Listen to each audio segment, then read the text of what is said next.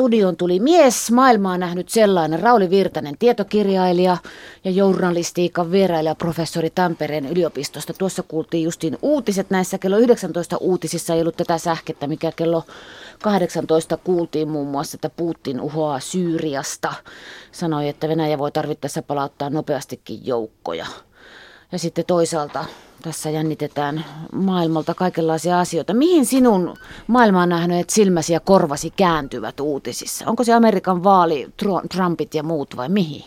Sekä että tietysti johtuen tästä, tästä pitkästä tuota urasta, jonka oon tehnyt, asunut toistakymmentä vuotta Yhdysvalloissa ja seurannut presidentinvaaleja ensimmäisen kerran vuonna 1972 syksyllä Richard Nixonin vaali, vaalikiertueen mukana olin ja sitten on ollut Ronald Reaganin ja, ja senaattori Kennedyn mukana ja niin edelleen. Eli, eli ennen kuin tämä vaalikampanja käynnisti, niin mä melkein sanoin ääneen protestina sen, että miksi ihmeessä meidän pitää aina vuotta aikaisemmin niin, kuin niin intensiivisesti seurata Amerikan vaaleja. Tämä on semmoinen pakkopulla, että käytettäisiin se aika Syyrian pakolaisten tai johonkin muuhun seuraamiseen, mutta nyt näyttää siltä, että nyt on, nyt on todella niin niin poikkeuksellinen vaali ja, ja, ja ei ainoastaan Yhdysvaltojen, vaan koko maailman kannalta huolestuttava – tilanne, jossa Donald Trump populistisine kannattajineen niin kuin on, on rynnimässä republikaanien ehdokkaaksi ja, ja, ja muuta, että monen mielestä on jopa, jopa pelottava, pelottava tilanne ja, ja muuta, niin on aiheellista, että sitä seurataan, että Trump ei ole enää mikään vitsi, niin kuin hän oli, hän oli alussa niin. vielä viime kesänä. Mä muistan tuota, monet entiset ja nykyiset kirjeenvaihtajat, asiantuntijat sanovat, että tämä nyt on tämmöinen hetken ilmiö, tämmöinen vitsi, että tämä menee pian ohi, tämä kannatus ei niin kuin kestä, mutta tuota, toisin on käynyt ja niin kuin Reijo Lindruus eilen tuossa studiossa totesi, että jos pitäisi lyödä vetoa, niin hän löisi raha, rahansa vetoa, tai rahaa, ei varmaan kaikkia rahoja vetoa siitä, että tuota, Trump pesee, pesee Hillary Clintonin tuota, sitten loppusuoralla. Ja sitten siellä on ollut tietysti hyvin mielenkiintoinen ollut tämä Bernie Sandersin nousu, jota mun mielestä niin kuin monet joka on, niin kuin eurooppalaiset tykkää hänestä. Ja sitten oli tämmöinen tutkimus myös siinä, että mitä ulkomailla asuvat, ulkomaille muuttaneet amerikkalaiset, ketä he äänestäisivät, niin Sanders on hirvittävän suosittu. Eli tämä tämmöinen hyvinvointivaltiomalli on tarttunut amerikkalaisiin, kun ne ovat päässeet pois, pois sieltä tuota, että tämmöistä. Mutta et, et, et, Amerikan vaalit ehdottomasti, että niitä pitää pitää silmällä ja syksyllä aion itsekin mennä, mennä sinne. Mutta ennen kaikkea tietysti tuo, tuo pakolaistilanne, Syyrian tilanne. Syyria on mulle läheinen senkin takia, että mä oon ollut siellä sekä hallituksen puolella ja sitten myös siellä Pohjois-Syyriassa kapinallisten tuota, puolella ja, ja tavannut pakolaisia, tehnyt reportaasia Libanonissa – olevien syyrialaisten oloista ja niin edelleen. Ja, ja, ja, ja kun olen seurannut pakolaiskysymyksiä jo Vietnamista 70-luvulta lähtien ja, ja nähnyt näitä kohtaloita niin paljon, niin sen takia olen sosiaalisessa mediassakin pitänyt niin kuin tavattomasti meteliä sitten niistä heidän oikeuksistaan ja, ja, ja, ja siitä asemasta, johon he ovat joutuneet ja, ja, ja, ja tietysti ollut harmistunut ja välillä vihainenkin siitä tavasta, jolla, jolla tuota on puhuttu niin kuin pakolaisten tulvasta ja niin kuin Tom Kankkonen, joka oikeutetusti, oikeutetusti sai tuon journalistipalkinnon, niin totesi siinä kiitospuheessaankin, että meidän ei pidä nähdä näitä ihmisiä eläiminä, vaan, vaan he ovat tuota, kaikki ihmisiä, joilla on ihmisarvoja ja, ja muuta. Niin eli ennen kaikkea on huolestuttanut se, että että on leimattu sitten kokonainen tuota väestöryhmä, pakolaisia, muslimeja ja niin edelleen sen takia, että siellä joukossa on, on niin kuin missä tahansa muuttoliikkeessä sitten semmoisia kavereita ihmisiä, jotka ei sitä turvapaikkaa ansaitse. Millä mielellä sä Rauli Virtanen, joka maailman liikkeitä olet todistanut, niin tuota, katot nyt sitä, kun se Syyria annettiin tapahtua siellä tämä kaikki. Me vaan kaikki käänsimme päämme pois, kun nehän siellä, siellä ne jossain raukat. Joo, tämä on kollektiivinen epäonnistuminen. Mä en ole sitä termiä keksinyt, vaan, vaan se on toistettu useaan otteeseen. Presidentti Martti Ahtisaari on sen sanonut, se on häpeä kansainväliselle yhteisölle – on ihmisiä, jotka, jotka tuota sosiaalisessa mediassa toteavat, että miksi se olisi meidän häpeä ja se ei ole meidän vika. Itsepäähän siellä sotivat ja, ja, ja tämmöinen yleisin yleisin hokemaan aina on se, että tuota kautta historianhan he ovat siellä tappaneet toisiaan niin. ja, ja on, on diktaattoreja ja, ja, ja puhumattakaan, että puhutaan rintamakarkureista, kun ei ole minkäänlaista käsitystä niistä oloista, mitkä siellä, siellä niin kuin vallitsee.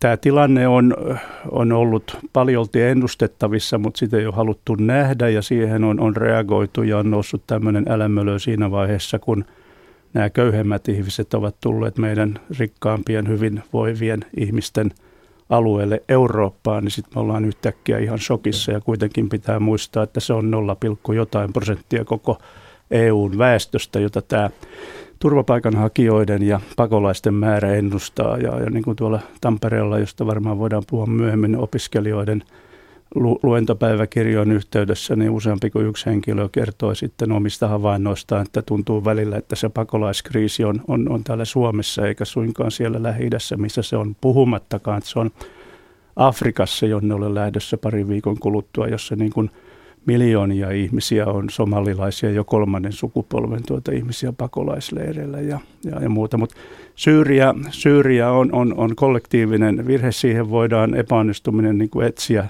poliittisia syitä. Siihen voidaan pakolaisten kohdalla niin kuin nähdä ongelmana se, että ajoissa ei panostettu riittävästi rauhanvälitykseen, konfliktin ratkaisuun, eikä näiden pakolaisten tuota, olojen ei ylläpitämiseen, puhum, niitä ei voinut parantaa, mutta että jotta ne olisi heikentyneet. Eli tultiin yhtäkkiä tilanteeseen, jossa tuota, leireillä olot olivat heikentyneet kansainvälisen avun puutteen vuoksi ja, ja sen takia, että samalla vaivas tämmöinen, tuli tämmöinen toivottomuustilanne, että se sota ei heti, heti lopu, niin silloin ihmiset lähtivät liikkeelle. Olisivat ihan hyvin voineet jo ehkä lähteä aikaisemminkin, mutta että siitä tapahtui tämmöinen reaktio.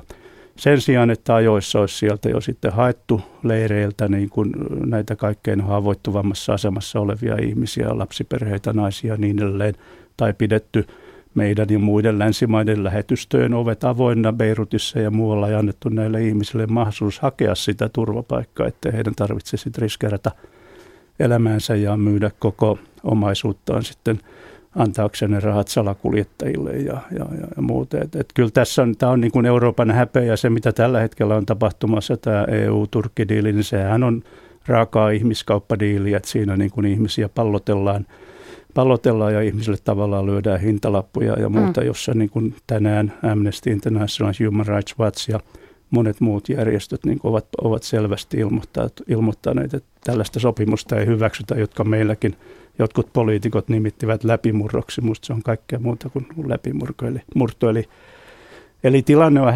häpeällinen ja nyt meillä on, on Idomenin leiriltä tuota, kuvia, jotka, jotka puhuvat puolestaan ja, ja ongelmana on tietysti se, että muutama viikon kuluttua me ollaan totuttu siihen, että siellä ne idomeenissa niin kuin mudassa ovat nämä, nämä, nämä siviilit. Tämä on se niin kuin tilanne, mikä jos tämmöinen idomeni, idomenin leiri olisi annettu meidän eteen vuosi sitten tai muuta, niin, niin siitä olisi noussut valtava reaktio, että miten tämä on mahdollista Euroopassa, mutta samalla tämän mielipiteiden kovettumisen ja, ja populismin etenemisen takia, niin tämä on yhtäkkiä niin kuin tämä fakta, että nyt siellä nyt vaan on niitä ihmisiä ja meidän pitää vaan suojautua niiltä ja rakentaa muureja Euroopan ympärille. Just tämä muurit, joo. joo, joo. Rauli Virtanen, mulla on reissukirja kädessä. Tämä on sun elämästä kirja. Olette tämän kirjoittanut matkalla kaikissa maailman maissa. Sä kuvaat tässä alussa nuorta, itse asiassa pientä, Raulia ujoksi joka pelkää lähes kaikkea, pimeää ukkosta ja mörköjä. Ja sä mainitset myös, että et ole mikään keskustelija siihen aikaan. Tämä lämmittää ujon eikä minkään keskustelijan äitiä kuule syvästi, että teidän laisennekin voivat pärjätä tässä maailmassa. Ja näköjään nyt se keskustelu todellakin sujuu. Toivottavasti joo, että kyllähän tämä niin kuin on ehkä, mä ehkä jonkinlainen vielä kävelevä, elävä todiste siitä, että ihminen – voi muuttua tai muuttaa sitä, sitä perimäänsä tuota, ja, ja, ja, ja nimenomaan ulkomailla olo ja vieraisiin ihmisiin tutustuminen ja se, että sä oot yksin, yksin maailmassa, niin se on sitä parasta muokkaamista kuin, kuin tämä muurien taksen linnoittautuminen ja kaiken vieraan pelkääminen. Yle. Radio Suomi. Pitäisikö meidät ihmiset poistaa tästä maailmasta, kun me pilataan tämä kaikki? ja antaa mille, mille eläimille sitten. Tuota, no, mm. varmasti meitä viisaampia eläimiä on, on tuota, valaista gorilloihin asti. Niin, mutta täällä me nyt vielä ollaan. Tosiaan sanoitkin jo, Yleisradion kirjeenvaihtaja Tom Kankkonen sai toissapäivänä vuoden journalistipalkinnon. Hän on ollut silminämme lähi nyt tässä viime aikoina. Mihin kirjeenvaihtajia tarvitaan teitä? Näkehän netistä kaiken. Ihmiset reissaa itsekin tuolla. Sä oot nyt Tampereella opiskelemassa nousevaa journalistipolvea, niin mi- mihin, mihin sitä nyt sitten tarvitaan? Kyllä, kyllä me tarvitaan ja, ja, ja suomalaiset tarvitsee. Tämä ei ole tietysti mitenkään sitä, että meidän, meillä pitää olla joku kansallinen näkemys ja, ja muuta, että maailmalla on parempiakin kirjeenvaihtajia vielä kuin suomalaisia. New York Times on, on BBC-laatulehdet, mutta jotenkin ne angloamerikkalaisen median jutut jää aina vähän etäisemmäksi kuin sen sijaan, että siellä on, on Tom Kankkonen tai joku muu, muu paikan päällä, niin se, se lisää sitä luotettavuutta ja, ja, ja silloin se juttu tulee lähemmäs silloin, kun suomalainen ihminen kertoo, kertoo suomalaisille suomen kielellä tai ruotsin kielellä, mitä siellä niin kuin on tekeillä. Tämä on semmoinen asia, mistä mä oon niin kuin saarnannut tuota jo, jo monta vuotta sekä Ylelle että Hesarille ja kaikille muille, joilla mun mielestä olisi varaa niin kuin lähettää tai pitää siis pysyviä kirjeenvaihtoja, niin kuin aikaisemmin oli lähi ja muuta. Että tietysti Tom Kankkonen on yksi niistä, joka juoksee siellä jatkuvasti ja, ja, ja muuta ja tekee, tekee hyvää työtä, mutta mikään ei korvaa siellä niin kuin paikalla useamman vuoden asuvaa kirjeenvaihtajaa, joka kertoo myös siitä – arkielämästä ja, ja, ja tuo meille niin kuin näiden ihmisten arjen koteihin, jottei me ihmetellä täällä sitä, että miksi ne on niin siististi pukeutuneita ja miksi niillä on tuota iPhoneit ja hyvät kellot ja, ja, ja muuta. Että nämähän ei näytä ollenkaan niin kuin pakolaisilta, että voiko ne niin kuin paeta mitään tajuamatta, että hyvässäkin asemassa oleva ihminen voi, voi paeta väkivaltaa ja, ja, ja muuta. Että tämä pakolaiskuva, joka on muuttunut dramaattisesti siitä, kun, kun itse sanotaan, no, olin Afrikassa ja muuallakin nähnyt näitä nälkään kuolevia pakolaisia tai muuta, niin se on, se on muuttunut niin paljon, mutta että siinä on jotenkin jäänyt perässä sitten se käsitys, että Euroopan ulkopuolelta tulevat ihmiset ei voi olla noin, noin siistejä ja, ja, ja, ja, ja huoliteltuja ja muuta. Ja sitten ei ymmärrä esimerkiksi sitä kulttuuria, että johonkin kulttuuriin kuuluu se, että ollaan, ollaan sitten tota, huoliteltuja ja siistejä, vaikka, vaikka ei olisi rahaakaan tai muuta. Että kiinnitetään enemmän huomiota kuin esimerkiksi joskus meillä, meillä Suomessa, jos katsoo katukuvaa tai, tai, tai muuta, niin en nyt halua puhua tuulipu, tuulipukukansasta, mutta että kyllähän tässä niin kuin nähdään, nähdään, kun tuolta lähi tulee ihmisiä, itse on ollut siellä paljon, niin kyllä heillä on tärkeää myös se, se tuota ulkoinen olemus ja puhumattakaan kuinka ystävällisiä ihmisiä ovat. Rauli Virtanen, mikä on ulkomaan toimittajan tärkein ja tärkeimmät ominaisuudet? No tämä on muut, siinä on tietyt asiat muuttuneet, kun tuolla Tampereella niin kuin olen nyt opettanut syksystä lähtien. Tietysti olen opettanut ennen kaikkea heitä suhtautumaan intohimoisesti työhönsä. Tässä on valittavasti käymässä niin, että kun kilpailu on, on kovasti kiristynyt ja muuta, niin enää semmoinen toimi, toimituksessa kahdeksasta neljään istuva ja sitten perheensä luo menevä ulkomaan toimittaja ei välttämättä enää pärjää, kun, kun tuota, pitää, varsinkin kirjeenvaihtajan pitää olla niin kuin hereillä tai ainakin tuota, tavoitettavissa 24 tuntia vuorokaudessa ja niin edelleen. Eli tavallaan nyt käännytään siihen, että, että, että tuota, niin kuin mun ikäpolvi, ja itse tunnustan kärsineeni tai, tai poteneeni, tai nauttineeni työnarkomaniasta aikoinaan, niin meille se työ oli, oli ja ulkomaan toimittajuus oli tavallaan niin kuin semmoinen, se ei ollut edes työ, vaan harrastus ja, ja maailman paras homma, joka ajoi sitten tuota, yksityiselämän ohitse ja, ja muuta. Ja itse kukin kaveripiirissä on, on eronnut yhden tai kahden, kaksi tai, tai kolme, kolme kertaa. Eli Eli siinä on käynyt näin ja nyt saattaa mennä, että, että, että, että jos sä haluat todella siinä kovassa kilpailussa niistä vähistä ulkomaan toimittajan paikoista, jotka tarkoittaa matkustamista, niin pärjätä, niin silloin se joudut tekemään kompromisseja tai jotenkin taitavasti sovittamaan sen, sen yhteen perheelämäsi kanssa. No tämä uhrautuvaisuus ja intohimo on tietysti yksi, mutta toinen tärkein on niin kuin loputon – uteliaisuus ja se, että pitää olla niin kuin, niin kuin utelias ja, ja, ja myös se, mitä, mitä koskaan ei voi liikaa painottaa suomalaisten kohdalla on tämä sosiaalisuus, kun viitataan siihen, että mäkin ujona poikana läksin maailmalle tai, tai muuten. Joskus mulla on ollut mukana kuvaajia, jotka ei puhu englantia ja ihmiset on kysynyt, että onko ne vihaisia, kun ne ei sano mitään. Mä sanon, että ei, kun ne ei vaan, vaan tota, puhu kieltä ja muuta. Että usein törmää, että mä itse pyrin aina valitsemaan sitten, jos mahdollista, niin kuvaajakseni myös sitten sosiaalisen ihmisen, koska se, se, se ratkaisevasti vaikuttaa siihen, siihen työhön. Kielitaito on, on ehkä vielä kaikista näistä tärkein tällä hetkellä, koska nyt pitää lähteä siitä, että kun Suomessa – ulkomaan toimittajien elintila käy pienemmäksi, niin sitten pitää vaan ryhtyä tekemään niitä juttuja niin kuin kaikille kansainvälisiin medioihin. Siellä on niin kuin, että tavallaan vaikka täällä, jos täällä on työpaikat vähentyneet, niin maailmalla löytyy entistä enemmän tämmöisiä platformeja ja alustoja, jonne niitä juttuja voi tehdä. Ja sitten kaik, ennen kaikkea tämä monimedialisuus, joka tarkoittaa, että Valitettavasti yhden henkilön pitää osata kirjoittaa, kuvata, videokuvata, editoida, tehdä siinä samalla blogia ja, ja, ja radioita ja kaikkea muuta. Ja, ja sen kautta, mikä, mikä on tietysti valitettavaa, on se, että tuota, entistä enemmän ulkomaan toimittajan pitää pystyä hallitsemaan kaikki nämä mobiililaitteet. Eli nyt tarvitaan, välillä pitää olla lähes insinööri, jotta pystyy sen jutun ta- mm. lataamaan, tallentamaan ja jostain palmunalta sen sitten lähettämään vielä Suomeen. Et silloin tietysti tulee sääliksi niitä tuota loistavia juttunikkareita, kirjoittajia, jotka suoltaa aivan fantastista tekstiä, mutta on sitten niin, niin tumpeloita niin kuin minäkin, että ne ei pysty sitä saamaan mihinkään digitaaliseen muotoon ja, ja eteenpäin, että heille pitää sitten keksiä joku, joku oma foorumi, mutta tässä, tässä nyt lähinnä, lähinnä on, että näitä asioita mä oon niin kuin niin kuin sit painottanut ja, ja näille opiskelijoille tuolla Tampereella. Eli se on sinun se, minkä jäljen haluat heihin jättää, kun olet siellä vierailijaprofessorina? Joo, varmasti tämä.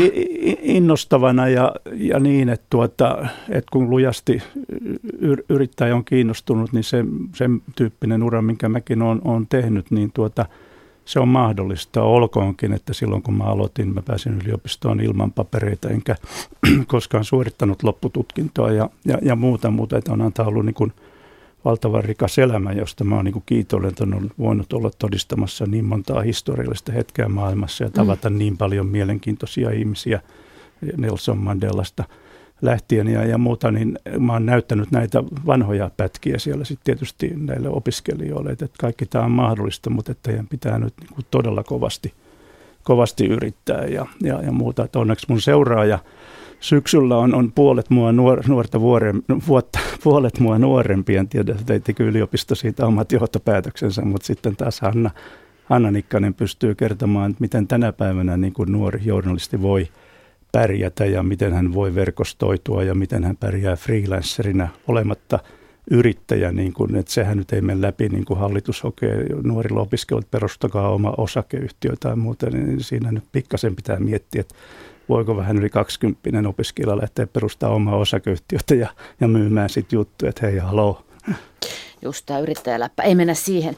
Onko, eihän nyt enää ole, jos on koskaan ollutkaan semmoista sankaruusviittaa kenenkään harteilla, että mennään sinne no, Jugoslavia jonnekin viittaharteilla ryömimään tota, raunioihin ja sitten itse kohotaan siitä. Joo, ei varmasti. No riippuu vähän mediasta, että onhan maailmalla niin kuin, niin kuin mitä kepeämpi kevyempi, sensaatiomaisempi media, niin, niin sit siellä on, on ihmisiä. Ja jotkut mediathan nostaa siitä huolimatta, että toimittaja ja ulkomaan toimittaja sitä haluaisi, niin tuota, myyvät ja markkinoivat sitä, mutta kyllä tämmöinen niin laskuvarjojournalismi on häiritsevää ja se on hyvin yleistä, eli, eli medialle on tärkeämpää se, että siellä ruudussa näkyy ihminen, ihminen eikä, eikä se, että mitä, millainen kokemus hänellä on, mitä hän sanoo, sanoo ja, ja yleensä käy niin, että joku ihminen lähdetään kriisin keskelle kahdeksi päiväksi ja sitten todetaan, että nyt me ollaan näytetty, että meillä on siellä ihminen ja, ja usein käy niin, että mä oon nähnyt paljon kollegoita, en puhu pelkästään suomalaista, että kun tullaan paikan päälle niin nopeasti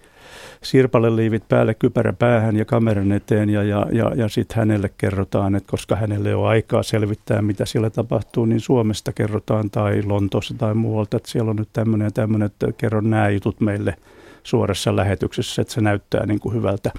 Eli tänä päivänä ulkomaankirjeenvaihtaja valittavasti on paljolti sen hotellin, hotellihuoneen ja, ja, ja paikan, josta hän lähettää näitä juttuja niin kuin sen, sen vanki. Että hänellä on niin usein näitä lähetyksiä ja muita tehtäviä, että hän ei kerta kaikkiaan ehdi, ehdi viettää aikaa siellä tavallisten ihmisten kanssa. Mutta onneksi meillä on dokumentteja sitten niin ulkolinjoja ja nämä muut, jotka näiden tekijät voi rauhassa keskittyä näihin aiheisiin ja toivottavasti niitä nyt ei lakkauteta. Rauli Virtanen kohta lähtee Bowie soimaan, mutta tuota, me ihmiset, jotka sitten sinun ja kollegoidesi työtä, on se sitten New York Timesissa tai, tai Tom Kankkonen Ylellä tai sinun juttusi Hesari Maikkari Yle-osastolla tai mitä tahansa, niin Tämä sana, mikä on totta, sitähän jauhetaan nyt kanssa. Onko sä uupunut siihen professorina? Valtamedia valehtelee ja jossain muualla se totuus piilee. Mitä sä opiskelette kanssa tästä? No mulla on niin fiksuja opiskelijoita, että ne on tavallaan niin kuin poikkeus, että välillä tekisi mieli. No onhan mulla semmoisia yleisötilaisuuksia, jossa mä voin sitten puhua ihmisille, jotka niin kuin epäilee ja kyseenalaistaa niin kuin valtamedian välittämän tiedon.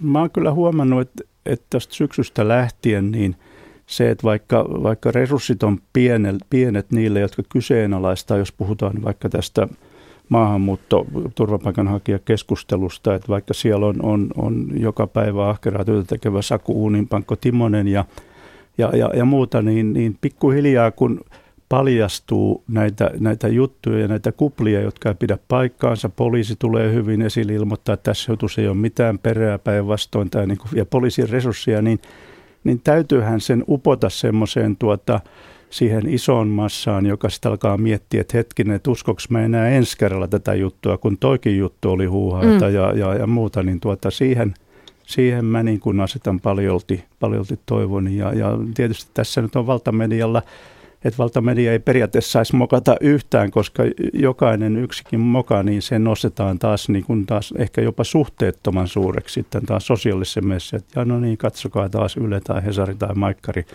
teki jutun, jolla ei ollut mitään, mitään perää tai, tai muuta. Mutta tuota, kyllä tässä niin kuin ajan, ajan kanssa mä uskon ja, ja tiedän ja luotan, että tuota, suomalainen yle, yleisö on, on viisasta, kun se tästä alkusokista niin kuin selviää. Ja, ja nythän on, on kaikki nämä pelot, mitä maalattiin, niin eihän ne ole niin kuin toteutuneet. No nyt jotkut porukat puhuu, että odottakaa, kun tulee kevät ja kesä, niin sitten tapahtuu sitä ja tätä.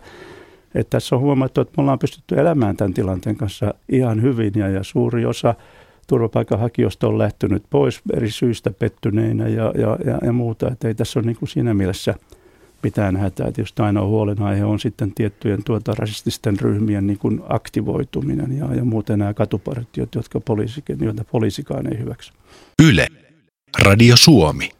Rauli Virtanen, tietokirjailija ja toimittaja ja professori, professuuria hoitava mies on täällä meidän kanssamme. Ensimmäinen sun ulkomaanmatka oli telttaretki Norjaan ja mikä se oli suurin aha-oivallus siellä muuta kuin se, että sä olet telttaileva ihminen? Kyllä se luonto oli, oli siellä niin kuin Galthöpingenin ja, ja tunturien – juurella suolla telttailu ja, ja niiden tuota, lintujen bongailu siellä. Ja sitten me kerättiin kasveja mä siinä vaiheessa, niin kun olin, olin paitsi lintubongari, niin myös keräsin yli 170 tuota kasvia jälkeenpäin naurattaa se, että taisi olla sama määrä, kun tuli myöhemmin ensimmäisen kerran itsenäisiä valtioita, siellä 100, 170 ja, ja hankalinta oli niiden latinankielisten nimien tuota, oppiminen, mutta et meidän opettaja Leo Kohonen, joka on yksi Suomen johtavia, tai oli perhos, perhostieteilijöitä ja muuta, niin oli, oli niin tuota, mukava, hyvä tyyppi, että hän vei meitä sitten bussilla tosiaan sitten pitkin, pitkin Norjaa ajeltiin ja, ja, ja hän, hän rohkaisi mua sitten biologian ja maantieteen luonnonhistorian opettajaksi ja just näiden tämän latinalaisen nimistön takia, niin – aloitin sitten lukiossa myös latinan kielen opiskelut, mutta et siellä, se meni vähän lekkeriksi ja siellä niin kun kaverit oli sitä mieltä, että latina on kuollut kieli, että ei tätä kannata lukea ja, ja se opettaja,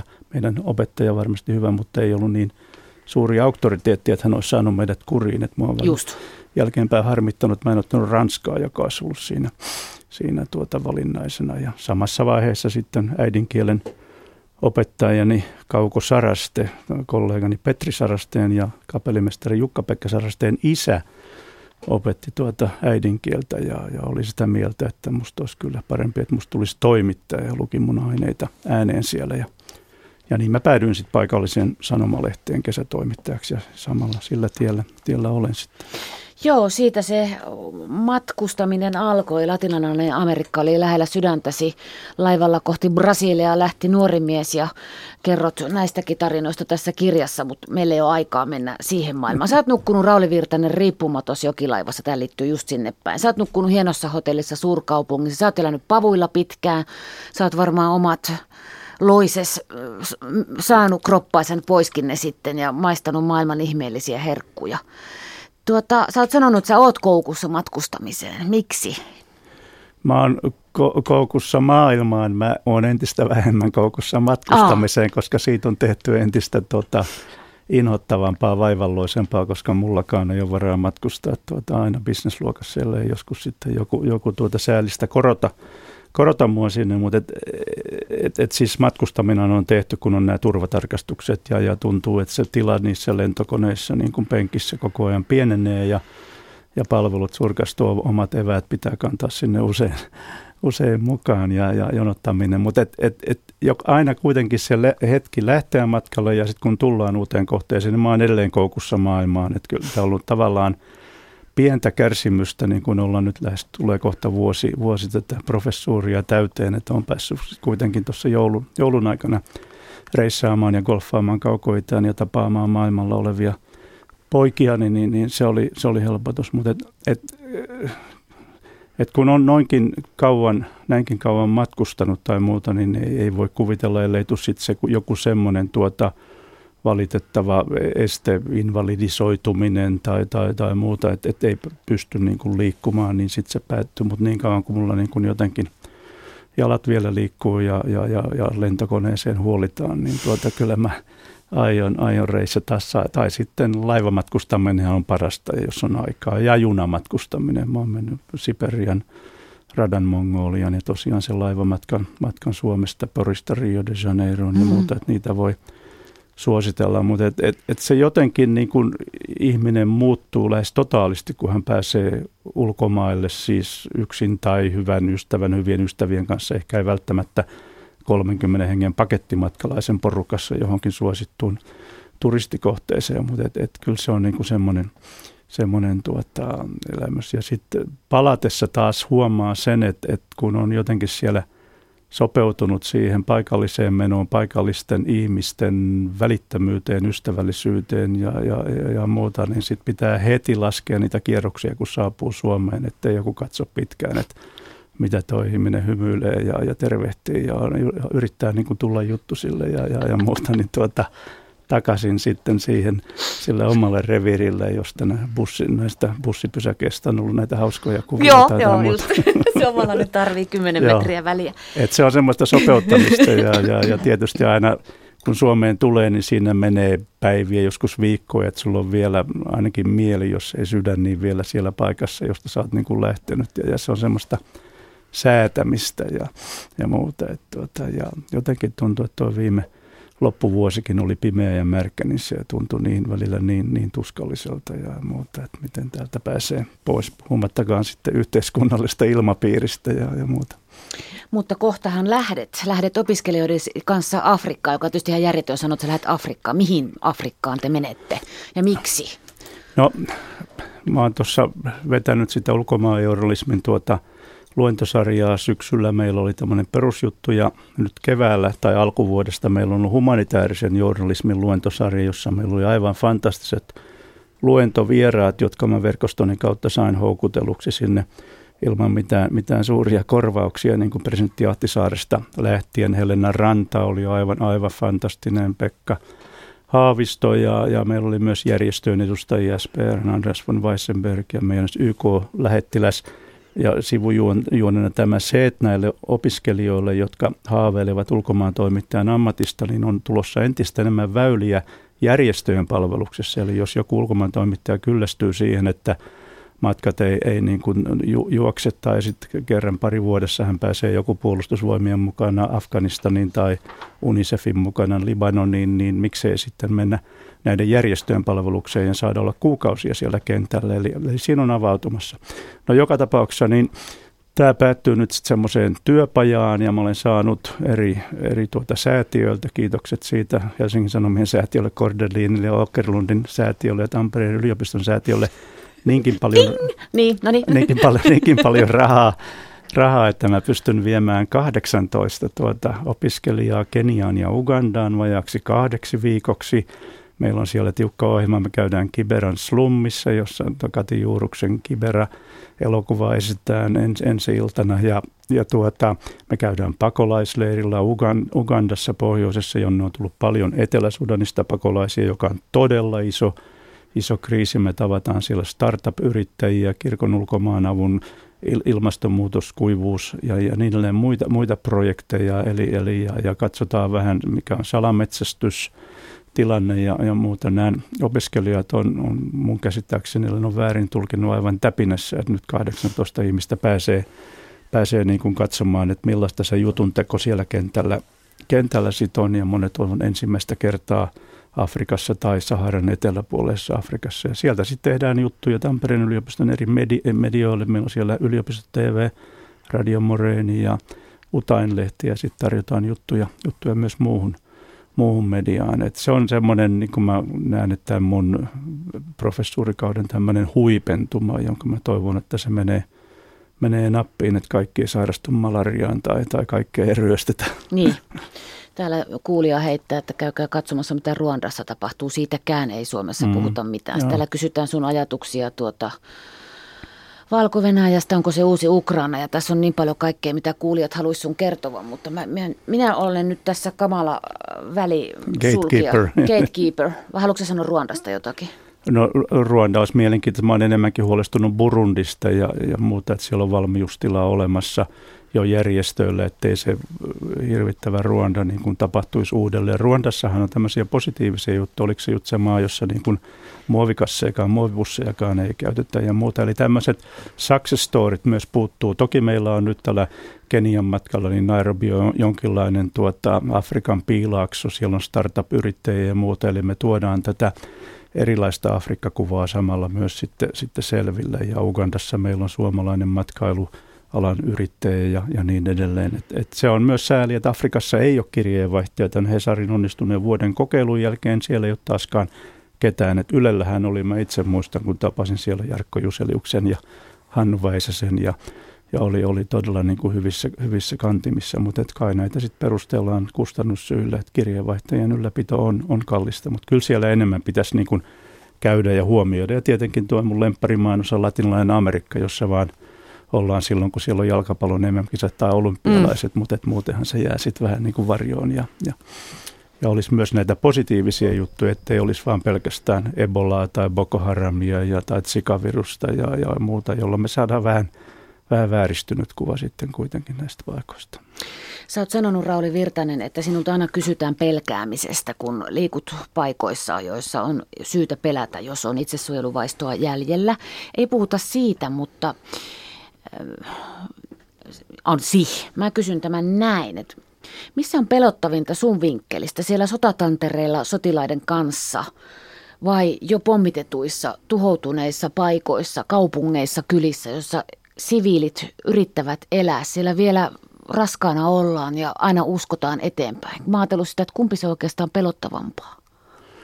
No jos katsotaan tilastollisesti, ja mä just tänään bongasin yhden artikkelin, jossa tuota – YKsta käsin niin kun pyritään luomaan järjestelmää, joka antaisi enemmän turvaa naisille, niin siinä oli aika hyvin sanottu, että aseellisessa konfliktissa on vaarallisempaa olla nainen kuin sotilas. Tämä kertoo aika paljon. Tietysti jos mä liikun tuolla aseistettujen ryhmien kanssa, niin tietysti pitää lähteä siitä, että ne on kohteita, mutta yhtä paljon, usein, paljon useammin niin, niin siviili – siviili tuota, asu, asunnot, kylät ja muut, ne on kohteita. Tätä on, se on niin, riippuu niin, niin tuota, joka tilanteesta ja paikasta, että ei voi, ei voi yleistää. Joo, ei tietenkään, ja puhutaan koko maailmasta. Mm.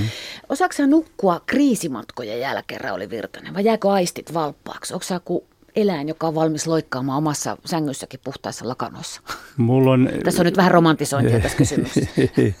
Mulla on yllättävän hyvät unelahjat ja, ja mun kursaamisesta on valitettu jopa Afganistanin sissit valitti kerran yhdessä leirissä, että venäläiset kuulee tuolta vuorten takaa, kun sä kuorsaat, että voisiko olla vähän hiljempaa. Ja, ja muuta. Että ei mulla niin ollut, ollut tuota, semmoista. Joskus vu- 40 vuotta sitten Kyproksen sodan jälkeen mä muistan vieläkin muutaman painajaisen, jossa joku porukka jahtasi mua aseen ja johonkin huoneen nurkkaan ja, ja oli just am, am, ampumassa mua, kun mä heräsin siitä tai muuta. Että ei, ei semmoista. Et, et enemmänkin sitten, niin kuin mä totesin aikaisemmin, että se mieli jää sitten vielä niin kuin sinne, mistä on lähtenyt. Et pahimpia esimerkkejä on sitten jotkut Sarajevot, Sarajevot ja muut, jossa tutustuu niin hyvin paikallisiin ihmisiin ja sitten kun tulee kotiin, niin, niin tuota, miettii sitten näiden ihmisten kohtaloita, mutta ei niin, että, että heräisi kuitenkaan yöllä – yöllä tuota, niihin, että ei mitään, mutta et, eihän meistä monikaan muista aamulla herätessään, että mitä unta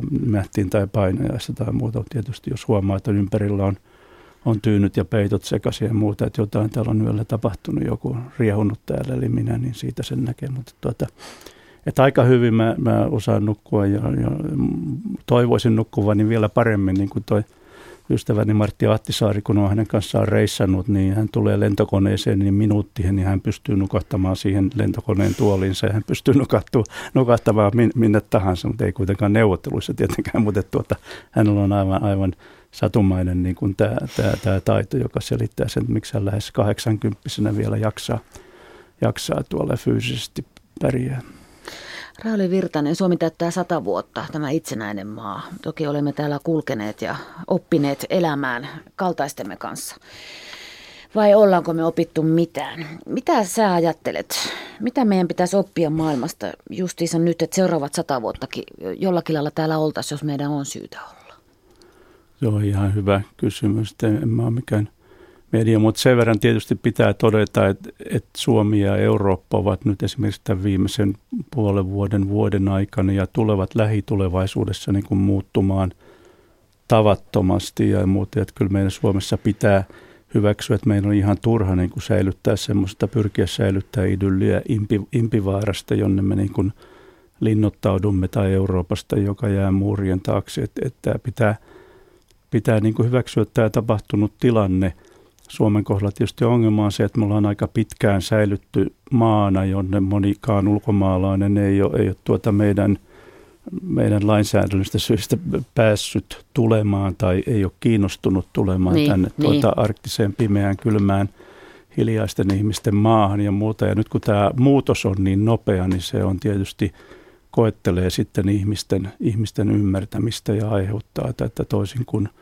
kun Ruotsissa tai muualla Länsi-Euroopassa on, on sitten jo, äh, niin kuin totuttu ihan toisenlaiseen. Ja kyllähän sen huomaa, kun Suomesta edelleenkin menee Tukholmaan, että kuinka suuri se ero on, kuinka paljon kosmopoliittisempi kaupunki Tukholma on. Että, että kyllä meidän, meidän tuota, että, että sen sijaan, että me kynsiä hampaan niin kuin taistellaan näistä meidän, meidän kaikista omista tuota, sanoa arvoista, mutta kulttuuripiirteistä, niin mieluummin niin, että, pyritään, että, että hyväksytään ja iloitahan siitä, että tänne tulevat maahanmuuttajat ja muut niin kuin ovat valmiita ja, ja tuota, halukkaita niin kuin omaksumaan niitä ja autetaan heitä siinä, niin kuin tämä kotouttaminen on tärkeä, eikä, eikä ilmoiteta tai kerrota, että tämä ei nyt, nämä jutut ei kuulu teille tai muuta, että teillä on tämä oma, oma kulttuurinen, josta me ei, me ei tykätä eikä ymmärretä eikä haluta ymmärtää, vaan että, tuota, että lisää vaan, vaan tuota, kunhan tämä nyt saadaan niin kuin jotenkin – järjestelmällisesti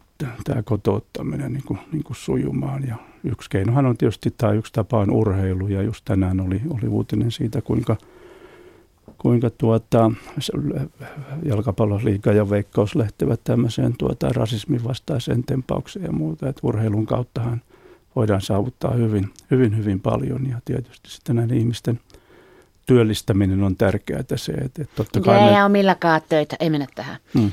Niin, meidän vanhat mätäneet tuonne ja niille annetaan kaikki. Mm. Mä sanoin nyt sen, mitä tuonne meidän lähetysikkunankin on kirjoitettu. Tuota, Rauli Virtanen, kun välillä tuntuu, että hukkuu tähän kaikkeen toivottomuuteen, maapallo lämpenee liian nopeasti. Tuli just tämä yhden asteen uutinen. Kurjat kulkee etsimässä elämän mahdollisuuksia pitkin poikin, vaikka kuin muureja haaveilla, niin kuin olet sanonut sata kertaa, meret hukkuu muovi. Viimeinen kysymys, missä toivo asuu, Rauli Virtanen, sun mielestä? Kyllä se asuu kaikissa ihmisissä, on vain ihmisiä, jotka ei välttämättä halua – nähdä sitä tai päästää sitä, sitä ulos, että on, on, on muutosvastarintaa. Ja, ja, ja tämä pelko, josta ollaan puhuttu, niin mun mielestä vielä muria pahempi este, voimakkaampi muuri on pelko. Eli, eli, eli se, että tuota, jäädään pelon taakse, niin, niin ne pitäisi avata nämä. Ja ne tapahtuu parhaiten niin kuin ihmis, ihmiskontakteilla. Ja tietysti on on tämmöinen sanonta, jota mä usein käytän, että tässä ihmiskunnassa puolet meistä on täällä aiheuttamassa ongelmia, mutta se toinen puoli yrittää ratkoa niitä, että niin kuin tämä tasapaino säilyy, niin tuota me ollaan vielä, vielä tuota pelastettavissa. Tuohon on hyvä lopettaa. Kiitos ihan mahdottomasti ja kiitos kun tulit ja hyvää matkaa sinne Afrikkaan nuorten ihmisten kanssa. Ja mitäs mä vielä sanoisin? Mä teen kädellä tämmöisen missimäisen sydämen tähän. Kiitos Rauli Virtanen. Kiitoksia. Yle. Radio Suomi.